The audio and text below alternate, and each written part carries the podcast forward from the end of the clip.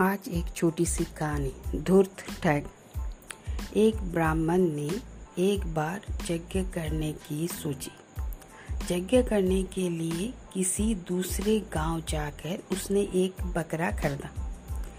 उसे लेकर वह जंगल की ओर चल पड़ा, ताकि यज्ञ का काम पूरा हो सके। बकरा बहुत छोटा था, इसीलिए लंबे सफ़र में चलने के कारण इसे काफ़ी थकावट हो रही थी। इसकी वह दिशा देखकर ब्राह्मण ने उसे अपने कंधों पर उठा लिया और चलता रहा। ब्राह्मण को बकरा ले जाते हुए देख के तीन ठगों ने देख लिया। उन्होंने सोचा कि इस ब्राह्मण से वो बकरा कैसे हासिल किया जाए।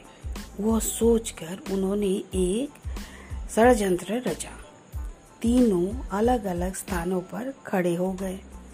जब ब्राह्मण जब ब्राह्मण बकरे को लेकर पहले ठग के पास पहुँचा तो उसने उसे आवाज़ देकर कहा, हे ब्राह्मण देवता, अपने कंधे पर वो कुत्ता क्यों लाद रखा है?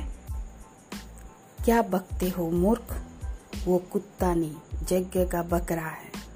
ब्राह्मण क्रोध में के मारे बोला उसे मूर्ख बताकर ब्राह्मण आगे चल पड़ा।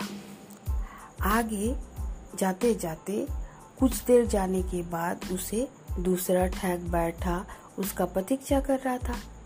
उसने भी वही कहा जो पहले ने कहा था। ब्राह्मण देवता, आप अपने कंधे पर क्यों कुत्ता को लादे ले जा रहे हैं? ब्राह्मण कहा, क्या बकते हो मूर्ख? वो कुत्ता नहीं, वो एक बकरा है। बकरे को कुत्ता बताया? गुस्से से आगे बढ़ गया। जाते जाते उसे कुछ दूर में तीसरे ठग ने भी उस ब्राह्मण को वही कहा, जो पहले ने कहा था।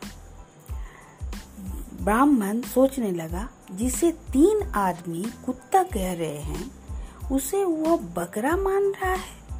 एक साथ तीन आदमी को गलत फहमी कैसे हो सकती है? हो सकता है कि उसे ही गलती लगी हो। ब्राह्मण को अपने ऊपर ही संदेह होने लगा। उसने बकरे को नीचे उतार कर छोड़ दिया।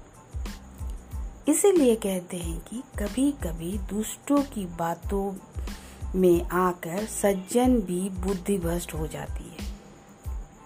इस कहानी से वो शिक्षा मिलती है कि दूसरों की बातों में आकर स्वयं पर अविश्वास नहीं रखना चाहिए, क्योंकि दुष्टों की बातें सज्जनों की बुद्धि भी भ्रष्ट कर देती है।